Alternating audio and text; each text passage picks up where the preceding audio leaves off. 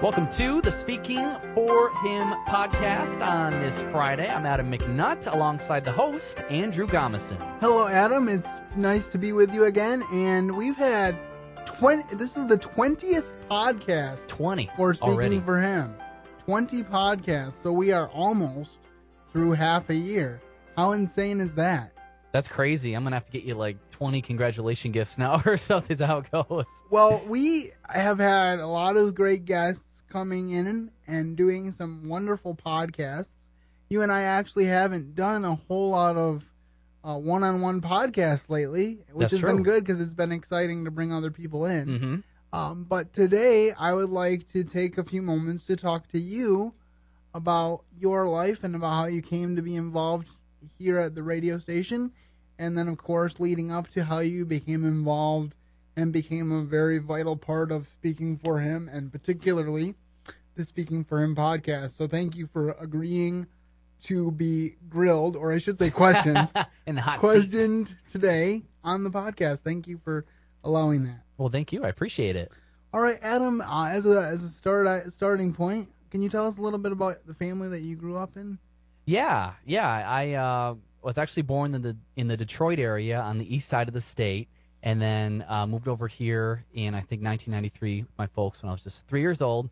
Grew up in this area, and for 14 years it was just my mom, dad, and I. So I was I was an only child for 14 years, and then uh, when I was in seventh grade, I learned that I was going to have a little brother coming along the way, and uh, his name was Joe a couple years later, found out I was going to have another little brother come along on the way. And uh, then a year later, found out I had another little brother on the way. So I now have uh, three little brothers and, and siblings, and we now live here in the uh, Holland, Michigan area. But there is a 14 year and uh, two month gap between me and my near, uh, nearest sibling. How how young is your youngest sibling? He is three years old. He'll be four this May. Okay, because for some reason, until this very moment, I thought you only had two brothers. So Oh, yeah. I find out new things every day. They keep coming. but that's great.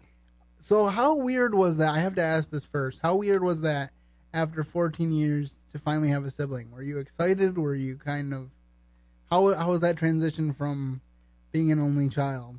Well, you know, I kind of always wanted like a little brother, older brother, or something along those lines. So when I learned that uh, my first little brother was coming along the way, I was extremely excited. I didn't even know how to take it at first because I thought, you know, my mom and dad were pulling pulling my leg, or they were just, you know, kind of joking around because you know, 14 years is nothing. So all of a sudden, here comes March and the band, and they come on out, and um, I was extremely excited. And then uh, Joe came along, and uh, it, it was it was good. It was definitely an adjustment, though. You know, it went from video games and and kind of just getting stuff for yourself to hey Adam, can you can you change this diaper? Hey Adam, can you do this stuff? So. Um, kind of nick, nickname myself Mr. Dad once in a while, Mr. Mom. Well, you know, you, you think about it. Like I, myself, I'm the oldest of 11 children, Wow. and I am 33, and my youngest sister is almost 12, and there's not a lot. There's a lot of variation in between that, but I don't really remember being an only child because I only was one for about 14, 15 months. wow. So it must have been kind of strange to have that much of your life that you remember being an only child and then to adjust. Uh, what what is your relationship like with them today? Like, what do you do with your little siblings to make sure that you stay in their lives and stay in contact with them? Uh, we I come over every Wednesday night to babysit them. My parents have other uh, church engagements and stuff, and uh, if my parents ever you know want to go out for a a date night or just jokingly to put their hair back on their heads from pulling out and stuff, uh, I come over, I babysit, and you know we'll just we'll we'll hang out, we'll play games, we'll watch movies, and definitely like having that weekly connection with them. Because actually, back in August, I moved out of the house for uh, the first time, so it's been good to definitely stay in contact with them and connection. Now, one of the things I found out fairly early on, actually before I met you, I found this out from a mutual friend Mm-hmm. that you are a home that you are homeschooled, as was I. Mm-hmm. Um, how long were you homeschooled in your education, and what were the specific things that led to your parents homeschooling you? Well, I was homeschooled sixth through twelfth grade, so pretty much it was cut in half. All through elementary school, I went to public elementary, and then uh, sixth to twelfth was was homeschooled. And it actually came up in fifth grade when I actually went to my mom and, and kind of talked about it. I was kind of slipping in grades. Uh, I just wasn't fully into the whole uh, public school thing. I was able to do it, but I heard this idea about homeschooling, and my mom had brought it up once before and I just I really really liked it. I like the thought of, of being home and being able to go at like like my own pace because unfortunately I got my hand up in honesty, but I, I was kind of the slower kid. You know, I, I didn't look at a problem, math problem, and just learn it right off the bat. So it was nice to be able to go at my own pace. And you know, my mom talked to my dad about it. And at first, he was like homeschooling. I, I didn't really think about that, so they had to kind of talk with each other over the summer. And by July, August of the year before I became homeschooled, they said, "All right, let's let's do it." And for six to seven years, that was it. Well, I was homeschooled uh, ever since first grade, from first grade on through high school, and even technically college, since I take took correspondence courses. Mm-hmm. And I would have to say that I heartily recommend it. I hope to homeschool my own children, and I, like you, was one of the slower students, and I'm so glad my parents were able to homeschool me because they were able to tailor my education to my aptitudes. Because I think what happens a lot of times in school today is that there's one curriculum for every kid in the grade, and if you can handle the curriculum, you're gifted. If you are just scraping by, you're average. And if you're struggling with the curriculum, you're stupid, even though you're not. Mm-hmm. Um, I think it was Mark Twain or somebody famous like that said something along the lines of everyone's a genius. You just had to figure out what you're a genius at. Yeah, huh, now i. I want to clarify and say that i'm i'm not subscribing to too far to the everybody's a winner category because when we get going there that brings up a whole another slew of problems. But just to say that if you if you find out what you're gifted at and focus on that, it can give you a higher level of self esteem and it can prepare you for what God really wants you to do. So I think that's very important. Adam, one of the things we, we emphasize here on the Speaking for Him podcast is a personal relationship with Jesus Christ. mm-hmm. Um, without a personal relationship with Christ, none of us has any merit and none of us would make it to heaven because there's another place that we can all go, and which is hell, which I don't want anyone to go there. They don't have to. The way has been paid for them to get to heaven. So tell us a little bit about how you personally came to know the Lord and made him real in your life. Well, I've, I've been born in and raised Catholic, so I've I've been in church and in Christianity my whole life. And as a kid and teenager, now that I'm older, I'm able to look back and say, okay, you know, I know that I love God. I I, I made the motions to you know try and learn about Him a little bit and get closer, but it wasn't really until probably about probably later years in high school where I, I went through a stretch where I was kind of I was kind of lonely. I didn't have any super close friends, and uh, a lot of things were happening in in my own personal life, kind of being stripped a little bit. And I'm actually kind of glad that happened because that's what helped me find out that you know what God's there for you always, regardless of what changes, of what doesn't change. He's there always. And it really started to open my eyes to the importance of, you know, he loves me that much that he's always there for me and with me. And that's when it really started to develop. As I got to 18 years old, graduated, uh, that's when I really took the leap to start to learn more about him and uh, really put him into my daily life. You know, prayer time, all that became important. And then uh, it, the biggest thing in the past couple years, there was actually a day where I was praying at my uh, church's chapel, and I had a, a big kind of spiritual thing happen to me that, that really shook me to the core. I don't know if you've ever had one of those before, Andrew, but um, I was praying and I, I was frustrated about the day, and, and somebody came up to me and just said, "Hey, they're like you're you're you're being called to to the priesthood. God's waiting on you." And somebody else was like, "Yeah, I, I can feel it too." And I was like, "All I'm doing is praying." you know, it really kind of shook me, but you know, I had to think about uh, you know the the priesthood and people that go to seminary and become pastors and priests. It's, it's it's wonderful because you're giving it all to God, and it really had to get me thinking about that. I had to think about giving up my job here at the radio station, being close to family and friends.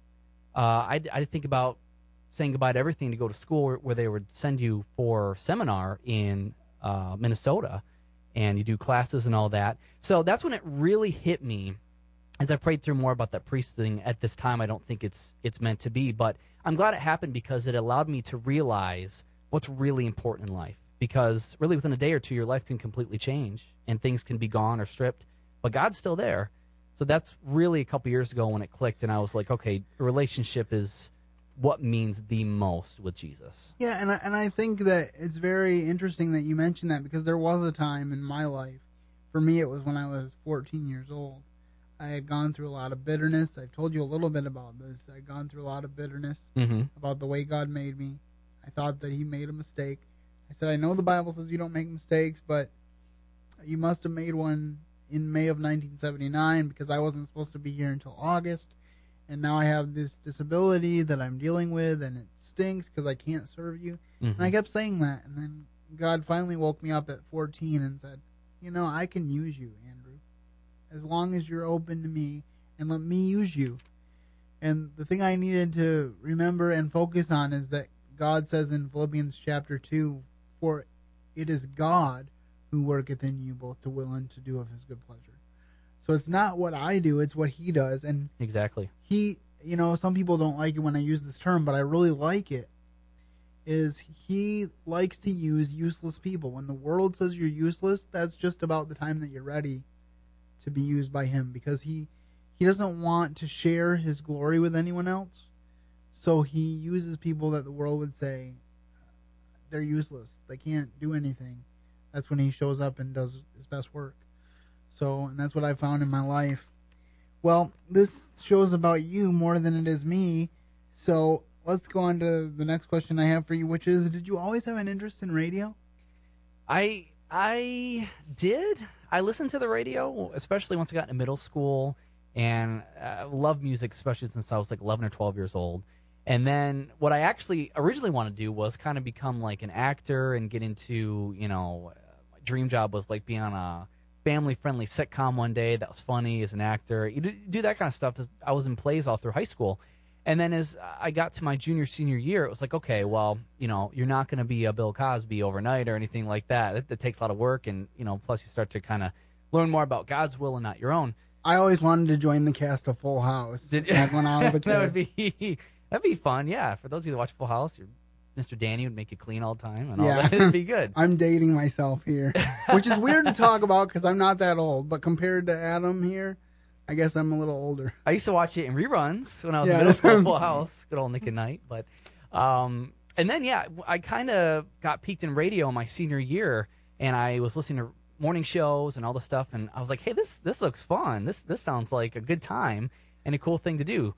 So I got into a couple meetings and open houses for broadcasting schools and stuff, and uh, then within a few months of graduating and my first day here, it was just a really small amount of time, and then boom, three years later, here I am. Well, that kind of leads me into my next question, which is, how did you find your job here at JQ? Which you kind of alluded to, but could you go into a little more detail? Yeah, absolutely. This this was definitely a God thing because I mean, when I was 18, I I barely even knew how to copy and paste on the computer, so I was not the most uh, te- uh you know, technology literate, I guess you could say, you know.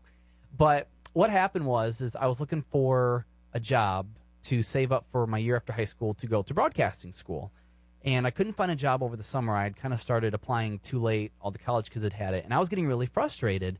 And I was like, oh, I, I don't know what to do because I was kind of at home at that time and I couldn't get a job. I didn't exactly know what I wanted to do, but I know the direction I wanted to go in. Well, my mom said, why don't you call around for internships? At the Christian radio stations around West Michigan and Grand Rapids, and I was like, "There's no way that you know they're going to take a kid who's 18 who can barely talk well on the phone." I mean, if we're going to be honest, so uh, I called around. JQ, uh, the promotions guy here, gave me a call within three days after I left my message, and then we had a meeting. They pretty much said to me, "What can we do for you?" And I was like shocked at that point because I was all you know dressed up in my tie and all like, "Oh, I'm big guys over here. I'm gonna try and." Uh, look, look the part and stuff. But they were really humble. Said, "What what can we do for you?" And I said, "Well, I'd, I'd love to learn more about on air stuff." And uh, within two weeks and two meetings of my first call, I had my first day internship. Six months later, I got hired in here, and uh, this August will be four years since Ye- I've been here. You know, your experience with how you got attached to JQ is very similar to mine. You know, I, Oh, yeah. like I, I've said before, probably even on this podcast, that I was looking for more opportunities, and look, I definitely wanted to do radio. That was something that I wanted to do from the time I was like seven. And I also had the sitcom dream, as we alluded to earlier. but I Full think I have a better face for radio. But anyway, um, I've heard that I too. I really wanted to do radio, and for a while it kind of was a, a, a dead vision because I felt the Lord leading me in a different direction, definitely leading me to preach. Um, but I realized as things started coming about here at JQ that radio and preaching can go uh, together pretty well, That's and true. I, I really am enjoying the opportunities I've gotten here at JQ, and I hope to get more and more as time goes on, as the Lord opens doors. I definitely have open lines of communication with everybody here, and I'm very thankful for that. hmm So, what is one fascinating or unusual fact about you that wouldn't necessarily come up in your in ordinary conversation, but just something you might have accomplished that's really neat, or something you've done? something that I have done or something. Usually, the unusual things are the reason why it's kept out of the conversation. but um, I, I guess something kind of interesting about me. It's this isn't really an accomplishment, but uh, you know, now that I'm over uh, 21 years old, you kind of have the door open to being able to buy a drink or go here or something like that. Just drink with dinner. I'm actually completely allergic to alcohol, so I can't get anywhere near it. And when I tell people that, they're like, "No way! I, I don't believe that. That's so crazy." But uh, I, I can't even have a drop of it. Can't wear hairspray. Can't any of that. So kind of a weird, wacky fact about me is is can't get even close to alcohol. Well, it kind of helps you temper any temptations in that area. well, that's true. Though my chocolate milk intake is probably too much, so it kind of balances out, I guess. well, uh, yeah, I don't know if you've ever had any uh, been drunk on chocolate milk though. That would, too much that, sugar. that would be an interesting story in and of itself. but before we digress too far, um, Adam, you've been working with me for uh, this is like I said earlier in the podcast. This is the twentieth episode of our podcast. hmm Um, what do you think of the Speaking for Him podcast so far? And how have you seen seen things grow and change since we began back in October? Well, I can certainly say from now compared to the beginning is we can actually uh, you know talk instead of tripping over our words and stuff like that. Uh, good times though. It's fun to see how God can grow anything from anything, and that's what's kind of happened even within the past few months. And I, I think the podcast is good because you know we've talked about some things that people don't like to get into detail in sometimes. And I'm I'm happy to be able to work next to you and be able to say the tough things and the real truth things because that's just that's just kind of the way it is. So that is something that I, I really appreciate about this podcast. Well, as we as we close and we're getting ready to, um, I'll, ask you this last question. You can respond, and then I have some closing thoughts to the podcast. Um, do you have any advice for young people who are looking to the future, much as you were a few years ago when you were graduating from high school? Um, what type of advice would you give them? Stay a kid. No, I'm just kidding. Uh, real advice would be to really seek out God's plan and voice for you. I remember when I was almost about to graduate high school, that was a big hardship for me is you have so many voices and so many people saying, "Oh, you should do this, or you should go here, you should do that, you should go to that place and do this." And I wasn't exactly sure where to go, and I really the best I could try to put it in God's hands. And within a few months, here I am to JQ, not even expecting it, and I've been here for a wonderful four years. So th- that is such a great reminder and proof to me, and encouraging you out there too. If you're looking towards your future, ask God to direct you. Don't let you know media or even people talking guide you. Let let God let God guide you. There's a song out there by Casting Crowns called "The Voice of Truth," and that's such a great reminder of listen to that voice of truth. let that be your compass and your direction because you follow that, you're going to be golden. You're going to be good to go.